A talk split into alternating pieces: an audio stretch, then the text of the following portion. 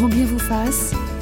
La vie quotidienne, mode d'emploi. Il y a le, le bon sein, c'est-à-dire le sein nourricier euh, et le sein érotique. Et de l'autre côté, il y a le mauvais sein, euh, le sein d'Ève qui tente les hommes. Et, euh, et si vous voulez, euh, souvent symbolisé euh, en sein malade ou en sein agressif. Et je vois une division nette dans la représentation du sein comme il y a dans la représentation de la femme. La grande historienne américaine Marilyn Yalom en 2010 sur France Culture. Bonjour Camille Froidevaux-Métry. Bonjour. Vous êtes philosophe et professeur de sciences politiques à l'université de Reims, Champagne-Ardenne et vous publiez demain en poche chez Point un essai passionnant, Saint en quête d'une libération, initialement euh, publié chez Anna Mosa. Bonjour Isabelle Motro. Bonjour Ali. Vous êtes euh, directrice de la rédaction du mensuel Cosette et vous publiez en kiosque un hors-série spécial saint, les nénés dans tous leurs états. Exactement. Pas trop difficile à retenir. Exactement. Bonjour professeur Maurice Mimoun. Bonjour. Vous dirigez le service de chirurgie plastique, reconstructrice et esthétique de l'hôpital Saint-Louis à Paris et vous êtes euh, également l'un des plus grands spécialistes mondiaux de la chirurgie des grands brûlés. Alors le mot saint vient du mot sinus qui voulait dire pli de la toge et au figure et poitrine. Le Robert nous dit que c'est la partie antérieure de la poitrine, synonyme gorge, Robert, Lolo, Néné, Nibar. Alors Camille Froidevaux, Maîtris, les seins sont à la fois considérés comme le symbole de la maternité, le signe privilégié de la féminité et l'antichambre de la sexualité. Oui, tout ça à la fois. Absolument. Les, seins, en fait, condensent, euh, je dirais, la, la condition incarnée qui est celle des femmes. Ils sont à la fois euh, l'emblème, mais aussi la preuve euh, de, de la féminité, alors euh, que j'entends dans une acception un peu négative, c'est-à-dire euh, essentiellement comme renvoyant à l'idée d'une disponibilité corporelle.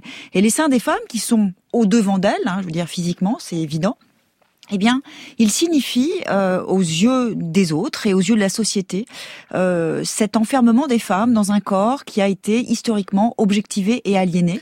Et donc, il condense un peu cette condition. Alors, sur un versant négatif, mais aussi, bien mmh. sûr, il y a un versant positif de libération. On aura l'occasion euh, d'y revenir. Et pourtant, s'il existe bien un organe qui n'appartient pas aux femmes, c'est leur sein. Expliquez-nous cet apparent paradoxe dont parle notamment l'historienne Marilyn Yalom, qui a écrit sur le sein.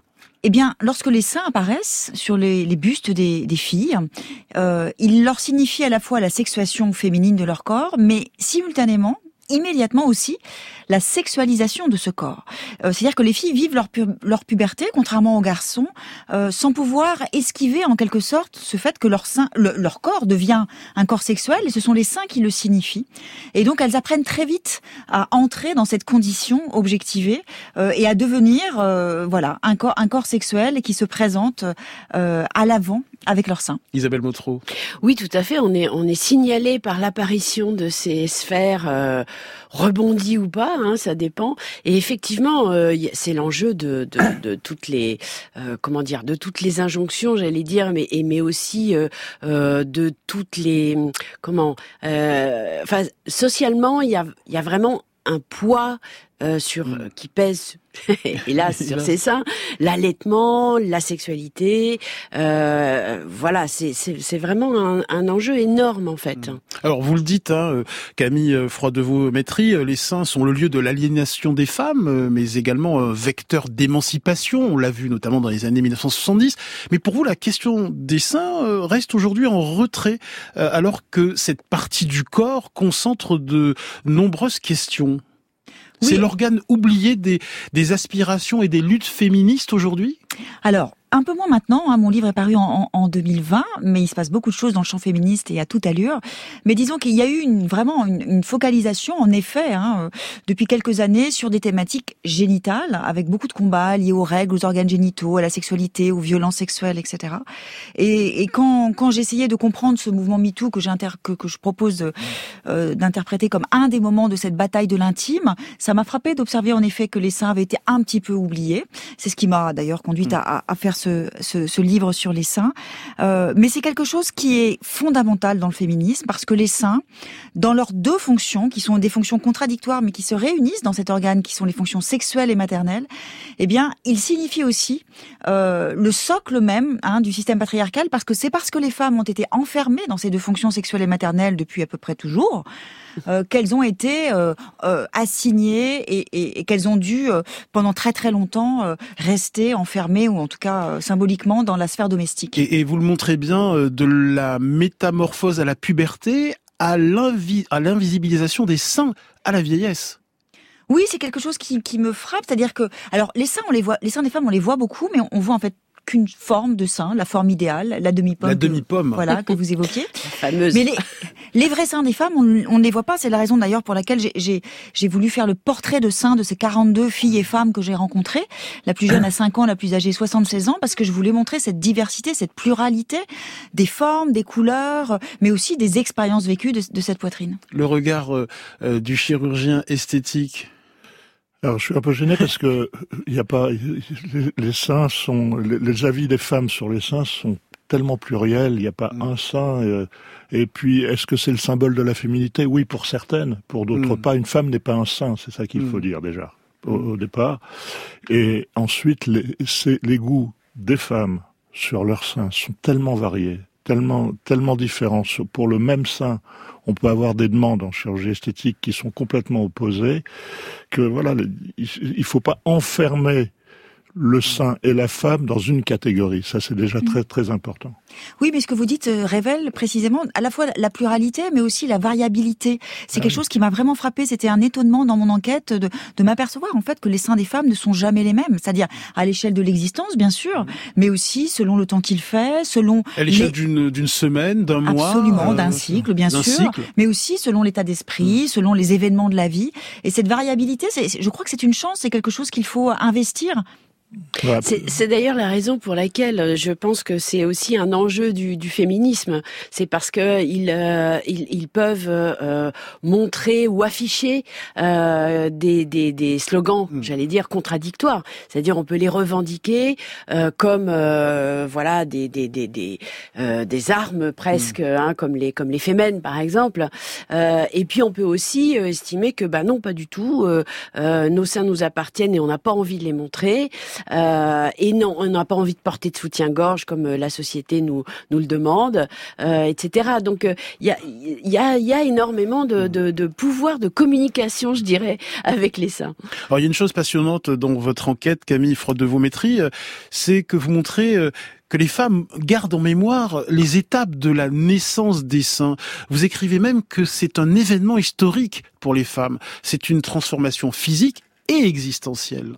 Oui, et existentielle, et sociale, et politique. Mmh. C'est-à-dire que euh, quand les quand les seins apparaissent, alors je suis euh, je suis pas certaine qu'on s'en souvienne si bien que ça, sauf quand il se passe quelque chose qui vient nous nous signifier mmh. que les on. On se souvient des étapes. Voilà, des, des étapes, et et, euh, et, et surtout, on sait très bien euh, que dans une vie de femme, les seins remplissent des rôles, des fonctions, euh, là aussi qui, qui sont changeantes. Euh, et c'est quelque chose que, qui me semblait important que de permettre aux femmes de de, de partager ces expériences vécues des seins, euh, parce que entre leur apparition, qui est synonyme souvent un peu d'insatisfaction, ça c'est quelque chose que j'ai repéré avec un peu d'effroi. Je pensais un peu naïvement que les jeunes filles d'aujourd'hui avaient un rapport à leur à leur corps et à leur poitrine plus peut-être plus simple et qu'elles avaient des outils. et ils existent bel et bien hein, pour pouvoir vivre cette sexuation de façon un petit peu plus épanouie et sereine et là, cette logique patriarcale très très comment dire très très efficace de la compétition, la comparaison, l'évaluation perpétuelle des filles et des femmes entre elles fonctionne encore à plein. Professeur Mimoun, beaucoup de jeunes filles euh, viennent euh, euh, vous voir pour une augmentation mammaire ou évidemment il y, a, plein de jeunes femmes viennent et plein de jeunes et, beaucoup de jeunes filles viennent aussi. Alors il faut les tempérer. encore une fois, il va y avoir des jeunes filles qui vont attendre le, que le sein pousse et le sein ne pousse pas. Alors pourquoi leur féminité passe par, passe par les seins et quand le sein ne pousse pas, elles l'ont dans le cerveau, elles l'ont pas sur le corps et elles souffrent énormément. Alors il faut tempérer ces choses-là, mais si on est de manière, de manière factuelle, si ces jeunes femmes, à un moment donné, sont, en, en ayant bien discuté, en ayant attendu qu'elles aient un âge suffisant, on met des prothèses, le lendemain elles vous disent, docteur, c'est comme si j'avais toujours été comme ça. Mm. C'est absolument, c'est quand même absolument incroyable. Et j'en tire la conclusion qu'elles avaient c'est pas une question, une question de féminité, mais ça va plus loin. C'est une c'est un sein qu'elles avaient construit dans leur cerveau qui existe, et elles étaient amputées du sein dans leur dans leur corps, dans dans dans, dans ce qui a poussé. Oui, mais c'est pas du tout une généralité pour tout le monde. Hein, et voilà, c'est surtout ce qu'il faut dire. Vous le dites très joliment, mais, mais je, je crois que c'est un peu une généralité dans le sens où il y a quelque chose de l'ordre de l'identité mmh. qui se noue dans la construction du corps sexuel féminin avec les seins. Alors certaines jeunes filles qui n'ont que très peu de seins peuvent le vivre tout à fait sereinement, d'autres effectivement les investissent de façon beaucoup plus beaucoup plus intense. Mais je crois que c'est c'est un peu l'enjeu des, des, luttes actuelles, mmh. c'est vraiment de, de, faire de nos corps dans toutes leurs dimensions. Et là aujourd'hui on parle des seins, mais le, le lieu en fait de notre identité parce que nous sommes nos corps et, tout, et tout notre horizon, c'est de passer des corps-objets au corps-sujet. Et dans cette histoire-là, eh bien, ce que nous faisons et ce que nous pensons de nos seins, c'est très important. Oui, euh, pardon, il y a des jeunes femmes aussi, des jeunes filles qui détestent leurs seins mhm. et qui veulent les et qui veulent les réduire absolument énormément. Ça pose même la question du genre et de la différence femme-homme. S'il n'y a, a, pas une dichotomie comme ça noir-blanc, et on voit selon les personnes, alors les êtres, une sorte de progression et de, variabilité énorme. Le, problème, pour reprendre euh, ce que disait euh, Camille Freud-Vométrie, c'est que euh, en, fait, il y a aussi beaucoup d'injonctions dans, dans ce qu'on voit autour de nous. Comment les femmes sont représentées depuis euh, la nuit des temps, hein, avec euh, des rotondités partout, enfin principalement à deux endroits, euh, mais qui sont bien là, quoi. Je veux dire, c'est le c'est le symbole même des, des femmes, et c'est évidemment très dur d'en sortir et de se vivre autrement que avec ce schéma préconçu, quoi. Une anecdote personnelle, Camille Froid de Vaumétrie. Un jour, euh, vous vous rendez dans une boutique de lingerie euh, pour acheter un soutien-gorge à votre fille euh, qui était alors âgée de 12 ans. Vous vous adressez à une vendeuse. Et que se passe-t-il? Oui, alors j'y allais toute heureuse en voilà dans cette espèce de petit rituel de de de de, passage, de passation, de, de, de ce que c'est que que de vivre dans un corps féminin. Et puis euh, en fait, ça s'est transformé en, en baptême du feu féministe pour ma fille, puisque le le seul et unique euh, soutien-gorge que qu'on lui a mmh. proposé, c'était un un mini soutien-gorge coquet. Hein, vous savez, ces soutiens-gorge maintenant qui ont envahi de façon euh, industrielle et, et ravageuse, je trouve, euh, le, le, le, marché de, de, de, la lingerie, parce que en fait, euh, ce qui m'a révolté, c'est qu'on lui, on lui signifiait déjà, à, à, peine ses seins apparaissaient, qu'ils étaient euh, pas suffisamment gros, pas suffisamment fermes, pas suffisamment ronds. Et la vendeuse a eu beau m'expliquer bah, que cette coque de mousse était amovible. Moi, j'étais absolument révoltée et on est, on est sorti sans l'acheter, évidemment, ce soutien-gorge. Mais en revanche, on a eu une belle discussion sur le sujet. Alors, cette anecdote rappelle évidemment euh, l'injonction d'une norme, hein, les seins en demi-pomme euh, qui tiennent tout seuls. Comment est, est née cette norme? Elle est né à, l'Antiquité. Euh, les, beaux seins étaient euh, comparés à, à des pommes, c'est ça? Alors, tout au long de l'histoire, en effet, il y a cet idéal esthétique de la demi-pomme, sous l'Antiquité, mais aussi euh, euh, à d'autres périodes historiques, avec parfois des petites ruptures, des moments où les seins deviennent euh, davantage gros, davantage nourriciers que sexuels. En fait, la demi-pomme, ça enferme le sein dans sa dimension sexuelle, la seule qu'on puisse représenter. Quand la dimension maternelle ou celle de l'allaitement, qui renvoie au, au, gros sein de la femme allaitante ou de la nourrice, était considérée de façon négative. D'ailleurs, euh, très très longtemps, les femmes des milieux euh, aristocrates et bourgeois mm. euh, n'allaitaient pas parce que c'était considéré comme quelque chose d'indigne qui allait d'abord abîmer leur poitrine et puis surtout qui les enfermait dans, un, dans une fonction qui n'était pas valorisée. Et puis vous l'avez dit, Isabelle Motro, les images publicitaires, les médias, le mm. cinéma, la pop culture imposent des, des normes mammaires à nos imaginaires. près de nous, dans les années 80-90, on se souvient des chanteuses Samantha Fox, Sabrina, des actrices, d'une actrice comme Pamela Anderson. Hein, euh, il y a aujourd'hui les filles de la télé-réalité. Ce sont des imaginaires très très puissants, Maurice Mimoun. Oui, moi je suis un peu plus nuancé. Je pense qu'il y a sur, sur le sein justement, il n'y a, pas une. actuellement, il n'y a plus de normes. Ah. Il y a, il y a, il y a des femmes. Enfin, si, il y en a qu'une. D'ailleurs. Euh, on me dit toujours, est-ce que vous connaissez, je, je, serais spécialiste de la beauté, moi je suis pas spécialiste de la beauté, j'entends ce que les femmes et les hommes me disent là-dessus. Il y a une unité mondiale, mondiale c'est qu'on n'aime pas ce qui chute. Mm. Donc l'aptose, c'est-à-dire la chute du sein, ça, c'est unanimement détesté. Mais sinon, le volume, la forme, il y a beaucoup de femmes qui veulent pas pomme, qui veulent poire. parce que c'est plus naturel. Et si on voit le sein de 1960 représenté et le sein d'aujourd'hui, le sein naturel, c'est un sein protésé. C'est-à-dire que les femmes vont vous dire j'ai un sein naturel et très souvent elles vous montrent une, image de sein. Je dis madame, mais il y a une prothèse sous ce sein. Allez. Donc la norme a changé du fait de cette chirurgie esthétique. Camille Frodevométrie. Oui, alors écoutez, plus de euh, normes. Il y a plus de normes? Je, je, ne sais pas. Enfin, en tout cas, on est dans une dans une dynamique où il s'agit de faire disparaître euh, les normes. Donc, ce que vous dites euh, est, est, plutôt rassurant. Mais néanmoins, je crois quand même. Alors, quand vous dites la, la ptose, effectivement, en vous écoutant, je me disais, j'imagine mal une femme demander un, un, sein un peu un peu lourd, un peu tombant. ce qui compte, c'est l'image qui convient. Et ce qui est important de dire aussi, c'est que parce que j'ai rencontré des deux femmes qui se sont fait reconstruire euh, les seins, un pour les diminuer, une pour les diminuer, pardon, l'autre pour les augmenter. Et dans les deux cas, ces opérations ont été transformatrices, mais à un niveau existentiel. C'est-à-dire mmh. que ces femmes ont pu enfin vivre heureuses. Et notamment, c'est un paradoxe que je voulais euh, juste rappeler, c'est que celle qui s'est fait augmenter les seins l'a fait pour elle-même d'abord, pour réparer quelque chose d'un petit peu violent qui lui était arrivé. Et c'est quelque chose qui lui a permis ensuite euh, d'oser enfin franchir le pas de l'amour avec les femmes qui était mmh. voilà son rêve de toujours mais dans qu'elle n'avait jamais pu euh, s'autoriser à vivre. Est-ce qu'on en finira un jour avec cette honte ou ces complexes par rapport à des seins jugés trop petits, trop gros? La honte, c'est un sentiment qu'une philosophe américaine, Sandra Lee Bartke, euh, qualifie de spécifiquement féminin euh, et qu'elle définit comme un sentiment d'inadéquation qui fait que les femmes se sentent toujours insatisfaites d'elles-mêmes, toujours imparfaites. Et moi, je, je, considère que c'est vraiment un des, un des nœuds euh, sur lesquels il faut absolument euh, travailler, euh, notamment dans le champ féministe, c'est-à-dire comment faire pour que les femmes se débarrassent de ce fardeau de la honte. Isabelle Moutreau. Mais c'est, on, ne peut pas mieux dire. C'est, c'est exactement ce à quoi travaille le féminisme aujourd'hui. Euh, c'est de, de, de, pulvériser toutes ces normes pour justement arriver non pas à un corps qui serait idéal, idéalement plaisant pour chacun ou chacune, mais pour ne plus avoir ces complexes, parce qu'en fait, les complexes, les femmes les les hommes aussi. Enfin, je veux dire, on est tous, mmh. tous euh, euh, incarcérés, j'allais dire, dans, dans des espèces d'armures de complexes, quoi.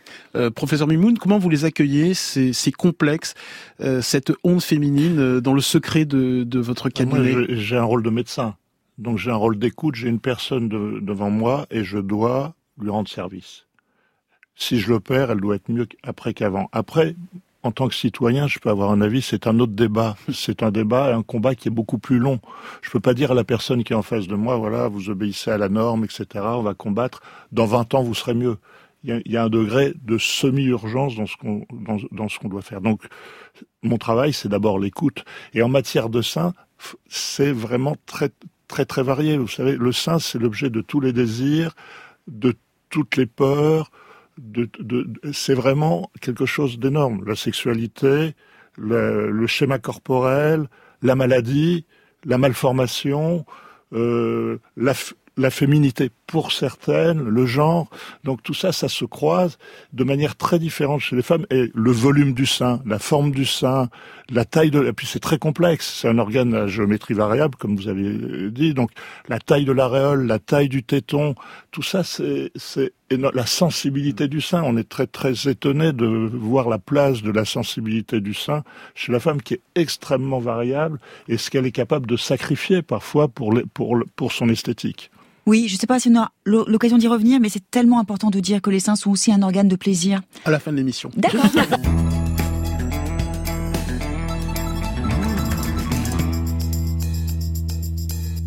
si tous les hommes avaient ces seins rebondis, ce sillon mammaire impeccablement dessiné. Grand bien vous fasse. Ces tétons qui pointent à la moindre émotion, à la moindre brise. Ali Rébéi. Ces tétons que l'on a envie de mordiller. Sur France Inter. C'est ridicule, Lucien. Oui, Calmez-vous, et 117. Euh, et ce matin, on s'intéresse au sein sous toutes ses formes, hein, des injonctions, euh, des poitrines fermes en demi-pomme, à la reconstruction mammaire en passant par l'allaitement, sans oublier le plaisir.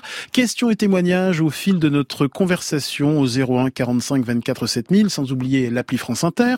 Alors, on va évoquer là les fonctions euh, symboliques du sein, hein, pas seulement symboliques, le sein nourricier avec vous, Didier Nourrisson, bonjour. Bonjour. Vous êtes professeur émérite d'histoire contemporaine à l'université Claude Bernard à Lyon 1. Vous avez publié euh, récemment euh, Du lait et des hommes chez Vendémiaire. Alors, euh, le sein nourricier irrigue toutes les civilisations, bien évidemment. Hein ah oui, absolument. L'histoire du sein se confond avec l'histoire tout court. En, suivant un, balancement, si j'ose dire, de deux fonctions, la fonction de séduction et la fonction de lactation. Hmm. Euh, j'ai envie de prendre un, seul exemple, d'abord, du, du XVe siècle, qui est celui d'Agnès Sorel. qui était la favorite du, roi de France Charles VII et qui a été euh, surnommée la Dame de Beauté. Euh, parce qu'elle avait une magnifique poitrine que Jean Fouquet a, a montré plus d'une fois. et peut-être aussi parce qu'elle avait une superbe peau puisqu'elle prenait des, bains de lait d'ânesse tous les jours. Alors, euh, cette Agnès Sorel, donc, a, une vie très courte. Euh, elle a quand même donné trois filles à, Charles VII, euh, qu'elle a peut-être allaité, l'histoire ne le dit pas, mais elle a fini en, état, à 28 ans, en, état de vierge, de vierge allaitante, paradoxalement, euh, comme si euh, Jean Fouquet, euh, dans son ultime tableau, avait voulu la représenter hmm. Dans cette fonction maternelle et, magnifique, et la magnifier par la même occasion. Et, en Occident, Didier Nourrisson, hein, vous le dites, pendant longtemps, l'allaitement a été valorisé d'un point de vue religieux. Qu'est-ce qui se passe à, la Renaissance dans les couches sociales les plus élevées chez les Françaises et les Italiennes, notamment Elles préfèrent ne pas allaiter, c'est ça? Et, envoyer leur, euh, leur bébé en nourrice en, à, la campagne, c'est ça? Alors, euh, oui, euh, ça commence comme ça. c'est bon, l'activité de nourrice est une activité extrêmement ancienne. On, la retrouve de, l'Antiquité hein, pour pour nourrir les les enfants de, de la de l'aristocratie. Mais on, le voit à nouveau à la Renaissance, au moment même d'ailleurs où euh, les, médecins, les humanistes médecins euh, valorisent euh, parfaitement l'allaitement maternel, donc un peu en, paradoxe par rapport à, cette injonction en quelque sorte médicale. Euh, Isabelle, Isabelle Motro, dans, dans le hors-série de Cosette, hein, euh, vous proposez un papier très intéressant euh, sur les nourrices du Morvan euh, envoyées dans la bonne société, puis dans la haute société au 19e et 20e siècle. Oui, hein. oui, c'est un papier d'Alison Terrien qui est vraiment extraordinaire, ce papier, parce qu'il nous révèle des choses un peu inconnu. Il y a eu une mode des Morvandelles, figurez-vous. Mmh. Alors les, Morvandelles, c'était des nourrices du Morvan qui étaient connues pour être euh, très belles, très euh, bien nourries euh, et qui avaient un, lait qu'on goûtait, figurez-vous, mmh. parce que il, fallait goûter le, lait. Hein. Alors qui s'en chargeait? Alors souvent c'était l'homme de la famille. Alors on ne sait pas comment. pour choisir des, des nourrices qui allaient donc nourrir les rejetons très important de ces de ces familles euh, bourgeoises et aristocratiques. Et donc euh, c'est peu à peu, il y a eu cette mode, la nourrice, il fallait qu'elle soit morvandelle parce que c'était les meilleures. Et donc c'était une vie extraordinaire parce que ces jeunes femmes qu'on recrutait dans des dans des hameaux, euh, donc dans le Morvan, euh, d'un coup elles avaient une vie formidable. Elles étaient très bien payées, elles étaient habillées sur mesure de vêtements, une espèce de costume traditionnel, euh, vraiment de, de, de belles factures. Euh, et puis elles étaient bien nourries, forcément, mmh. puisqu'il fallait bien nourrir les, les rejetons. Euh, et donc euh, c'était une vie qui leur rapportait beaucoup d'argent et qui souvent leur permettait de revenir au village avec de quoi bâtir des maisons qu'on appelait des maisons de lait. Incroyable. Didier Nourrisson oui, alors je, réagir et rebondir en, quelque sorte sur ces sur ces remarques des, nourrices morvandaises. Très bel, très bel exemple, mais exemple général. Hein. On, trouve des nourrices en Normandie, on trouve des nourrices dans la région lyonnaise, etc. Euh, effectivement, je crois que c'est un phénomène de, lié à la révolution industrielle euh, très nettement à partir du, du 19e siècle. Euh, c'est la pauvreté finalement qui, qui se généralise, euh, qui fait que les, les, femmes vont souvent à l'atelier, à l'usine, euh, que certaines essayent de s'en sortir eh ben, par, par, la prostitution, mm. c'est-à-dire en, vendant leur, leur, sein et leur corps aux, hommes, et puis aussi par la, la, vente de, de, lait, en quelque sorte, par le biais du nourrissage mm. alors soit, à domicile, c'est-à-dire chez les, bourgeoises, ou euh, chez elles, euh, comme dans le Morvan, effectivement, où, on voit beaucoup de cas. Et alors, ça a donné lieu à un, énorme scandale, d'ailleurs, euh, ce qu'on a appelé le scandale des nourrices, c'est qu'effectivement, beaucoup d'enfants euh, ainsi transportés, ainsi euh, ballottés, euh, j'allais dire d'un sein à l'autre, eh bien, sont, sont décédés. Donc une mortalité infantile mm. extrêmement élevée au, milieu du 19e siècle. Isabelle Motro. Oui, il y a, une face sombre hein, à, toute cette histoire, c'est que les nourrices, effectivement, certaines avaient évidemment un enfant, puisque pour avoir du lait, elles avaient un enfant, mm. et qu'elles quittaient pour devenir donc euh, nourrice à domicile. Et ces enfants étaient euh, bah, nourris un peu euh, à la va comme je te mm. pousse, parce qu'ils voilà, qui restaient parfois avec du lait de vache, et donc ils mouraient. Et souvent on ne leur disait pas, parce qu'on avait l'idée à l'époque que une, mauvaise nouvelle ou un mauvais état d'esprit pouvait gâter le lait. Mm. Et donc ces pauvres femmes revenaient deux ans plus tard, c'était là à peu près le, le temps qu'il fallait, et découvraient que leur enfant a était décédée. Merci beaucoup euh, Didier euh, Nourisson pour cet euh, éclairage historique. Alors Isabelle Motro, l'allaitement progresse globalement en Europe hein, aujourd'hui. Dans les pays scandinaves, plus de 95% des enfants sont allaités. En France, depuis la seconde moitié des années 2000, 66% des enfants sont allaités à la naissance. Il est autant recommandé que critiqué cet allaitement. L'OMS recommande tout de même un allaitement maternel exclusif jusqu'à 6 mois et une poursuite de l'allaitement jusqu'à 2 deux ans en plus d'une nourriture de table. Hein.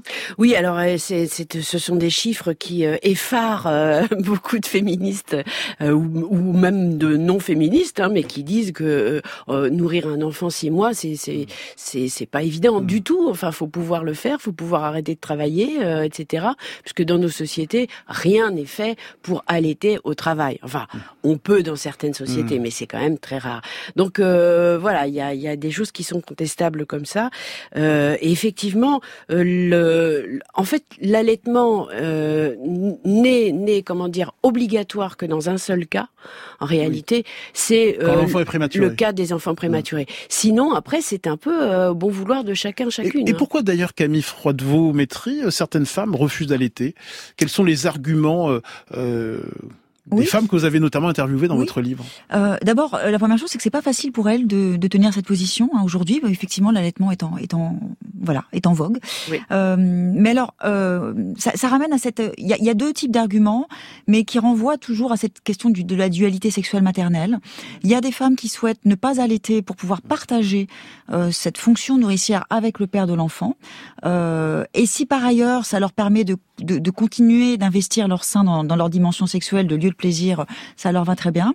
Et puis il y a des femmes qui considèrent aussi que, eh bien, elles travaillent, elles ont, euh, voilà, une vie euh, bien remplie et que c'est aussi euh, une charge dont elles veulent bien se passer. Moi, je trouve que ce qui est très important et, et on l'oublie un petit peu trop, c'est que pour toutes les questions corporelles, quelles qu'elles soient, et en l'occurrence ici celle de l'allaitement, dans une toute dans une logique et une cohérence féministe, ce qui doit être euh, possible, c'est l'ouverture maximale des choix. Et on n'a pas à juger des femmes que tous les choix sont légitimes. Elles, ne refusent pas. Pardon, elles ne refusent pas d'allaiter. Elles ne veulent pas allaiter. Vous avez raison. Voilà, c'est ça. Il y a des femmes qui choisissent. Mais je crois que maintenant, oui. Alors, vous, vous les trouvez coupables, celles qui veulent, qui ne veulent pas allaiter? Moi, je trouve moins. Il y a surtout des femmes qui regrettent Parfois, alors il y a des femmes qui ne veulent pas allaiter, et il y a des femmes qui regrettent de ne pas pouvoir le faire. Il y a des femmes qui s'imposent de ne pas le faire pour des raisons professionnelles. Puis il y a des femmes qui veulent allaiter des, temps inouïs. J'ai vu des femmes qui, qui allaitaient pendant deux, trois ans. Donc là aussi, il y a une variabilité qui est, qui est énorme. Alors certaines femmes refusent d'allaiter et d'autres refusent de porter des soutiens-gorge. Nous accueillons euh, Gala Avanzi. Bonjour. Bonjour. Bonjour, vous êtes adepte du mouvement euh, Nos bras, bras en anglais euh, signifie euh, soutien-gorge. Vous avez publié Nos bras, ce que ma poitrine dit de moi. Pourquoi refusez-vous le, soutien-gorge? Alors, c'est pas vraiment un refus, mais enfin, c'est quelque chose de très personnel. Euh, pour ma part, j'ai arrêté de porter des soutiens-gorge pour une raison, euh, pour des raisons de confort à la base. Mhm. Et puis petit à petit, en fait, je me suis rendu compte que ça m'avait permis de m'émanciper des dictats, des complexes. Et euh, j'en ai retiré que des bénéfices. Expliquez-moi pourquoi ce n'est pas un refus. Euh, parce qu'en fait, je le rejette pas en bloc. Ah, d'accord. Euh, le, le soutien-gorge, il peut vraiment être euh, perçu comme quelque chose d'esthétique. donc, mhm. donc voilà, c'est vraiment pas un, rejet, un rejet, mais mais en tout cas, moi, très personnellement, je m'en porte. Plus. Ne plus porter de soutien-gorge, c'est tourner le dos à certaines normes esthétiques.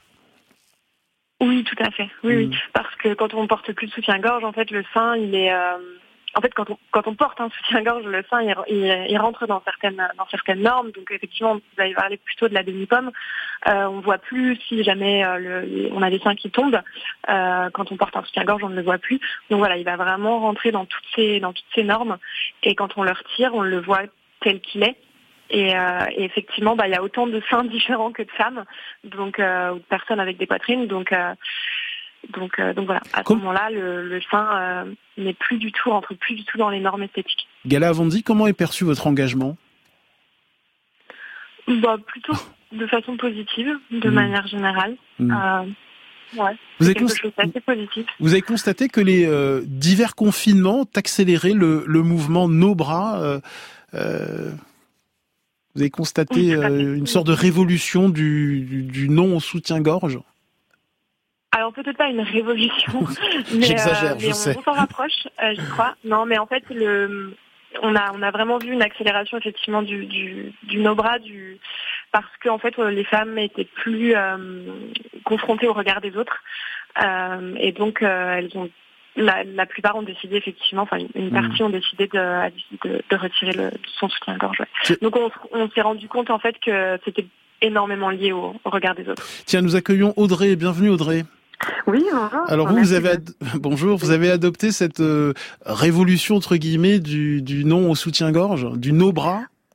Oui, exactement. Euh, en fait, c'était pendant le, confinement, le premier confinement, je me suis euh, libérée de, de, ce, de, ce, de ce bout de tissu euh, et ça a été une liberté euh, totale. C'est-à-dire que j'étais confinée chez moi et en fait, je n'avais plus besoin donc de porter de soutien-gorge puisque justement, je n'étais plus, plus confrontée, comme le disait votre auditrice, au regard des autres. Et ça a été extrêmement libérateur. Vraiment, c'était c'est incroyable. Et j'ai du mal maintenant à remettre un soutien-gorge quand je vais, euh, euh, je sais pas, au travail, chercher mon, mon fils à l'école, ça, ça, devient euh, très contraignant. Hmm. Donc j'espère pouvoir le laisser tomber totalement, si vous voulez, mais j'ai encore ce truc qui me dit mais non, ça ne se fait pas. Hmm. Qu'est-ce qu'on va dire? Surtout que j'ai une poitrine plutôt imposante. donc donc voilà. Mais moi j'ai découvert ça pendant le confinement. Je vous assure, c'est une liberté totale, vraiment. Camille Froidevométrie. Oui, c'est intéressant que, que cette auditrice mentionne la taille de sa poitrine parce que quand j'ai commencé mon enquête, moi j'avais un petit peu ce, ce, préjugé que ce mouvement concernait des jeunes, hmm. des femmes plutôt jeunes et plutôt, euh, disons, euh, avantagées par la nature, enfin voilà, qui, qui pouvaient se le permettre d'une certaine façon. Et j'ai bien pu observer que beaucoup de femmes aspiraient à libérer leur sein euh, de ce carcan de tissu, c'est sûr, mais aussi, par exemple, beaucoup de femmes aspirent à pouvoir aller nager à la piscine sans porter de soutien-gorge. C'est quelque chose qui, qui nous montre l'autre versant hein, de cette dynamique euh, féministe qui consiste à, à, à libérer nos seins et, ce qui est important, c'est tout simplement de rendre légitime, visible dans l'espace public, tout simplement la chair vivante de nos corps telle qu'elle est et, nos formes de seins telles qu'elles sont. Isabelle Motro. Et surtout, ce que ça rend visible quand on ne porte plus de soutien-gorge, c'est le téton. Ah, Or, l'ennemi, euh, l'ennemi juré des GAFAM, euh, etc., c'est Google, Apple, ah Facebook. le, euh, téton est petit, mais tenace. Ce, cacher ce téton que je ne saurais voir. Voilà, hein. c'est plutôt, c'est plutôt le téton qui gêne. Ah hein. Ah ce n'est que le téton. Oui, enfin, dire, en ce qu'il condense, effectivement, voilà, la sexualité et la maternité. Pourquoi le téton nous dérange autant? Eh bien, parce qu'il est le, voilà, le, symbole, le signal de le clitoris du sein. Professeur façon, c'est l'image, c'est l'image sexuelle. Euh, un, un, sens, c'est très curieux parce que lorsqu'on reconstruit des femmes, souvent elles, elles, vont pas jusqu'au téton. Hein. C'est assez, assez curieux. Elles veulent le volume, c'est-à-dire l'apparence, mais, mais pas le téton. Mais d'un autre côté, l'aspect sexuel est représenté euh, par le mamelon Et donc c'est quelque chose, c'est ça qu'il faut cacher, quoi. D'ailleurs, il y a des soutiens-gorge qui se rapetissent tellement qu'il n'y a plus que le téton qui est mm. qui est caché, quoi. Merci beaucoup, euh, Gala Avanzi, et, merci Audrey euh, d'avoir appelé. Alors, je vous propose d'écouter euh, le témoignage de Marie, 48 ans, en 2021. elle est atteinte d'un cancer et elle avait refusé une reconstruction du sein suite à une mastectomie.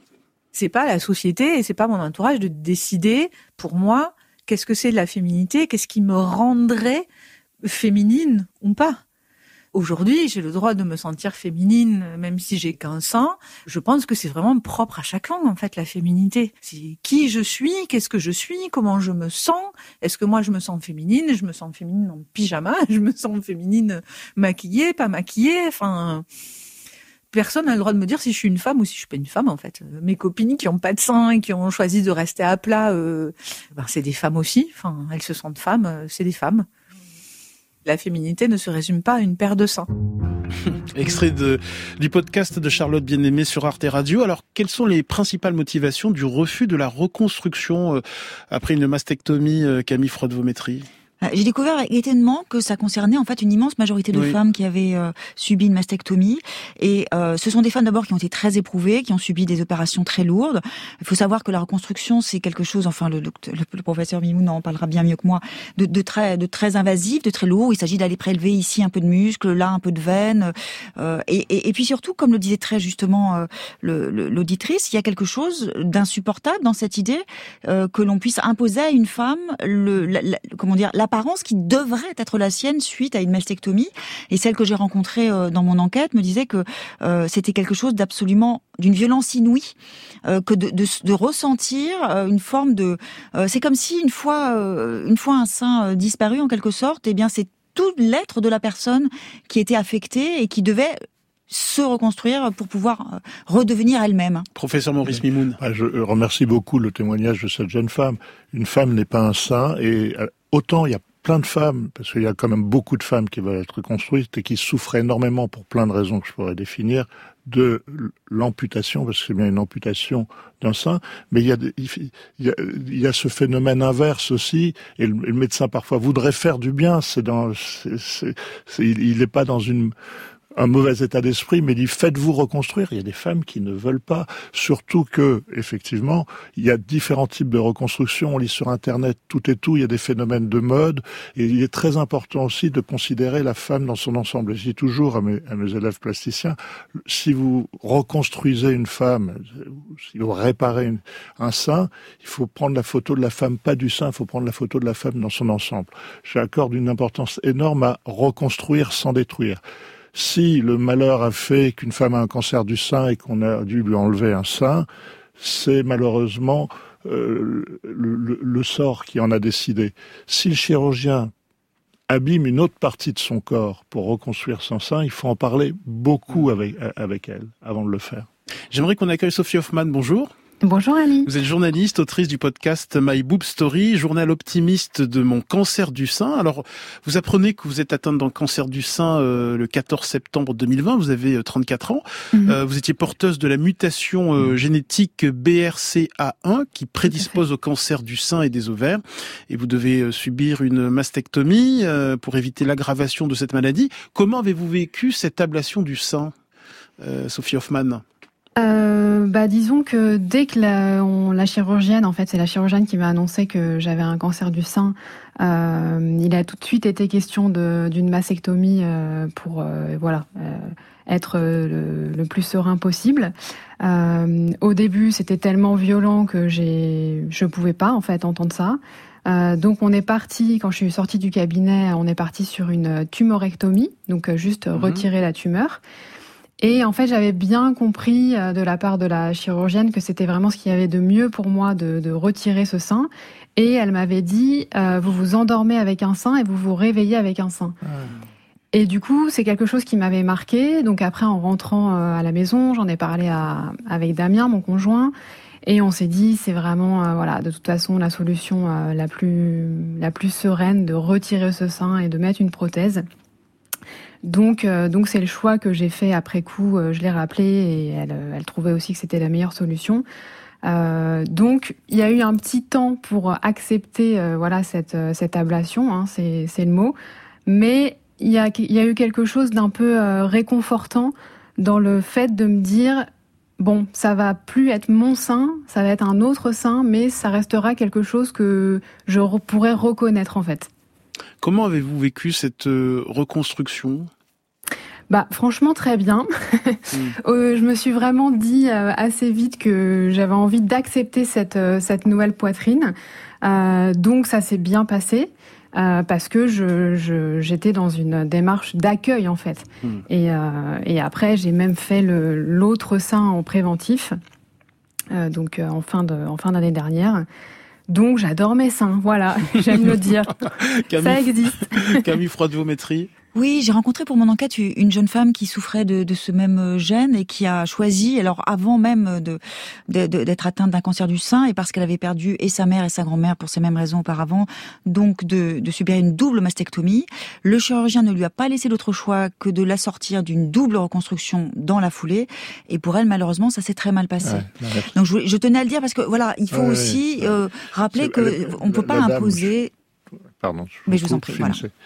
Euh, la, dame, je suis très pour elle, n'est pas représentative. faire, effectivement, quand vous annoncez à une femme qu'elle a un cancer, c'est un coup de tonnerre un coup de tonnerre catastrophique. Et le médecin, il a envie de lui dire derrière, on va vous reconstruire, n'hésitez pas, vous allez retrouver votre sein.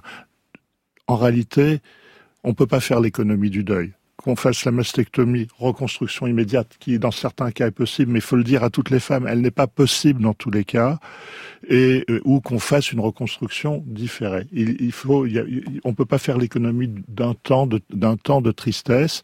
Il y a des femmes qui, d'abord, ça dépend du corps de la femme, de la possibilité de reconstruction qu'on a. Il y a différentes méthodes. Il y a des fois où on peut faire très bien, des fois on peut faire moins bien. Il faut l'expliquer, il faut il faut accompagner cette femme. La reconstruction mammaire, c'est pas une intervention, c'est un accompagnement pendant plusieurs mois. Et si le médecin l'accompagne pendant plusieurs mois, à un moment donné, la femme sait qu'on a fait le maximum pour elle et elle va dans la plupart des cas, accepter son corps, mais c'est un cheminement qui est difficile et, elles, elles, sont dans ce cheminement très courageux. Merci beaucoup Sophie Hoffman pour votre témoignage. On peut écouter euh, votre podcast My Boob Story, journal optimiste de mon cancer du sein sur toutes les plateformes.